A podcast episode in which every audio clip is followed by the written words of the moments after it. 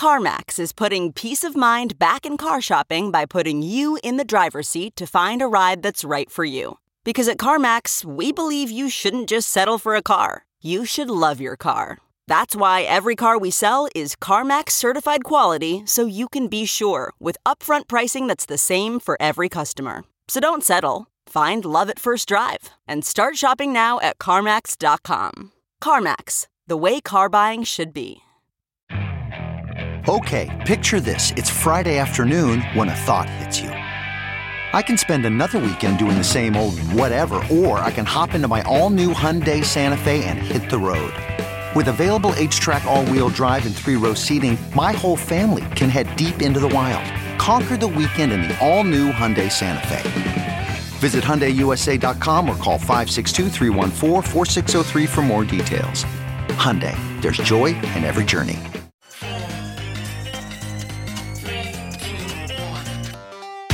Welcome back to The Breakdown with me, NLW. It's a daily podcast on macro, Bitcoin, and the big picture power shifts remaking our world. The Breakdown is produced and distributed by Coindesk. What's going on, guys? It is Sunday, January 15th, and that means it's time for Long Read Sunday. Before we get into that, however, if you are enjoying the breakdown, please go subscribe to it, give it a rating, give it a review, or if you want to dive deeper into the conversation, come join us on the Breakers Discord. You can find a link in the show notes or go to bit.ly slash breakdownpod. All right, folks, happy LRS Day. Today we're doing one of my favorite things where instead of reading articles, we actually go read a few threads from Twitter. Now, I'm going to read three threads today, and two of them are a pretty similar theme. They're about projects and themes and narratives that make the author excited or optimistic for the next year. The third is a little bit different, but I think you'll agree is kind of important. So, first up, we have a thread from Stefan George. This came out on January 10th. He writes Why I am optimistic for crypto in 2023, what will drive blockchain demand, and what projects to watch out for in 2023. Markets are down, but fundamentals are strong. To get out of the speculative bubble, connecting blockchain to, quote, the real world will be key. We have to decouple demand for blockchain from pure crypto intrinsic demand, making it part of everyone's daily transactions. If people were to use blockchain for real payments or actual banking, demand would not depend on hype and speculation. There are two main trends which will unfold in 2023. One, more real world assets, RWA, on chain, making them part of the DeFi ecosystem. Two, integration of blockchain into the railways of old world of payments and banking, making transitioning seamless. Real world assets have come a long way. USDC and USDT are leading, but there is a demand for more. BackedFi is about to launch the first fully backed stocks, ETFs, and fixed yield products as ERC20 tokens without any restrictions, making them fully compatible with the DeFi ecosystem. Centrifuge is already bringing real world assets successfully to DeFi and recently hit $100 million of total value locked, proving the demand to use real world assets as collateral in DeFi. While there are many options for USD backed tokens, EUR has always been neglected. Monerium is here to change that with EURE and tight integration into the SEPA banking infrastructure. Today, you can issue EURE with a simple SEPA transfer instantly. Sending fiat euro with an on chain transaction works as well. On and offboarding from euro to crypto has never been easier and cheaper. DeSci is a new emerging sector with big growth potential, creating a new type of real world assets. IP NFT capturing and monetizing intellectual property, as pioneered by VitaDAO and Molecule DAO. Payments is the original use case of Bitcoin, but for many reasons never materialized. We are working with SaltPay Crypto to bridge blockchain to the old world of payments. Soon you will be able to pay with crypto anywhere where Visa is accepted non custodial.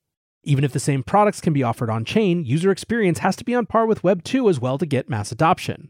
This is why account abstraction is key allowing users self custody without worrying about seed phrases, fees, or complex transaction sequences. Wallet support is needed to make the benefits of account abstraction widely available. Safe, Argent, and Linen are the leading wallets implementing smart contract accounts today. All building blocks are here, we just have to put them together and complete the puzzle. End of 2023, managing your bank account on chain will be viable and the experience will be seamless. All right, now hold aside the specific projects because I'm much more interested in themes than projects, although obviously for themes to come to life, you have to have great projects doing them. I am definitely seeing the discussion of real world assets on chain flare up in a huge way. And in some ways, this is an old narrative. This goes back to 2017 and 2018. One of the new variables here is the extent to which NFTs open up new types of technical approaches to bringing real world assets on chain, or bringing approximation or ownership representations of real world assets on chain. In a lot of ways, when push comes to shove in this area, a lot of it's less sexy than other parts of the crypto industry, which is part of why it's tended to peter off as a narrative in other times. Just less interest and demand for entrepreneurs to be working on it. However, sometimes the least sexy things are the biggest opportunities. And I don't think people are wrong to look at the financialization of many types of real world assets that on chain representations in DeFi could make available as a really big, interesting, and meaty space. Now, what form that takes is a whole different question. But with that, let's move to the second thread focused on some of these ideas. It comes from the DeFi Edge, who writes You can generate wealth if you're early to the right crypto narratives. Here are 13 narratives you should watch in 2023 and a few to avoid. NLW note you may recognize some of these from what we just discussed. The DeFi Edge writes Tokenize real world assets. DeFi needs more sustainable yields. Tokenizing real world assets unlocks cash flow that's not affected by crypto's volatility. This can improve transparency, capital efficiency, and liquidity in assets. Think real estate, art, and more. Real world asset protocols. There's progress being made. Some highlights Maker Protocol has 600 million in real world asset collateral. Goldfinch and Maple Finance are tackling loans.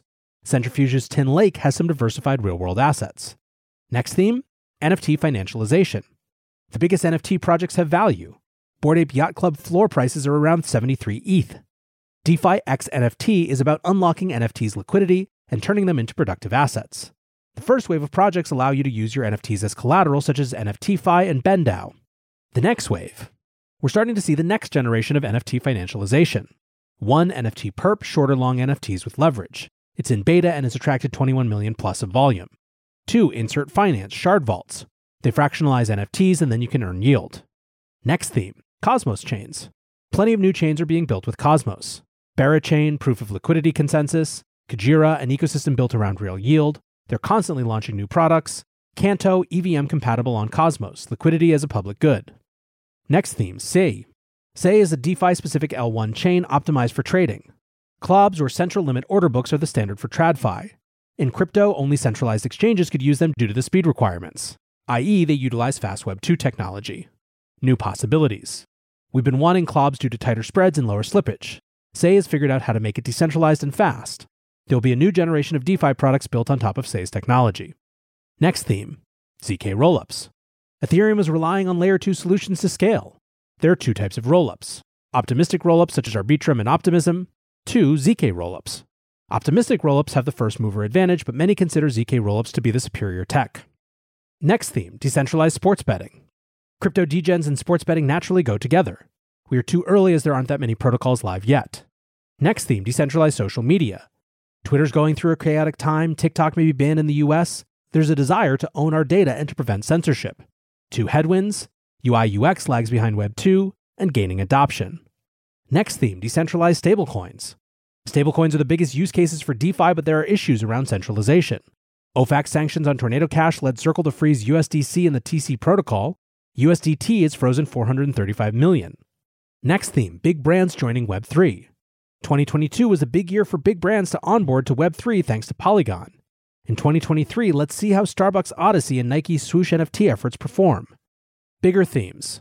I listed out several narratives, but I noticed several larger themes that tie it all together. 1. Decentralized everything. 2. Specialized blockchains. 3. Tokenize the real world. 4. New approaches solving the blockchain trilemma. But what about what's overrated, in my opinion? 1. GameFi. It's inevitable, but we're a few years away from nailing it. Good games take a while to develop. 2. Crypto AI. I'm bullish on AI overall, but anything crypto AI related is a money grab now. 3. Solana. Too many L's last year. Horrible optics. Overall, I'm bearish this year. The macro's terrible and it'll take time to get the Luna and FTX stench off the public's mind. 2023 is all about staying engaged and planting the seeds for 24 and 25. Now, I think there's a lot of good thoughts in here. I actually didn't read the entire thread. There's some things that are just too in the weeds if you're not deep in DeFi, and also a few that are really super specific on a single protocol or platform, which I didn't want to get that deep into either.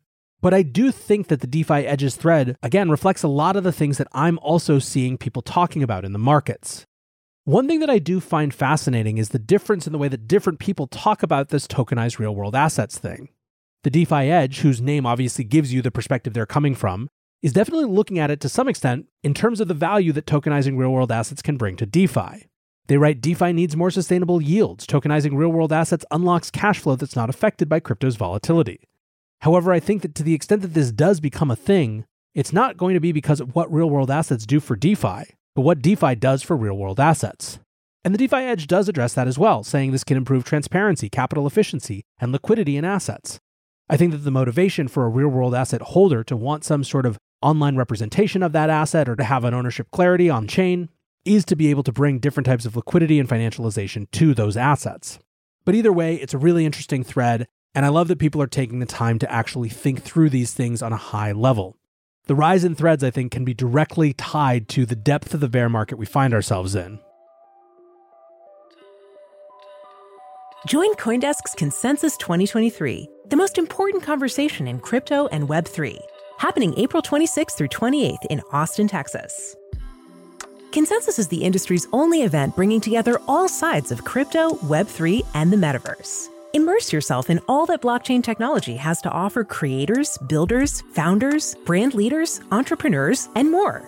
Use code BREAKDOWN to get 15% off your pass. Visit consensus.coindesk.com or check the link in the show notes.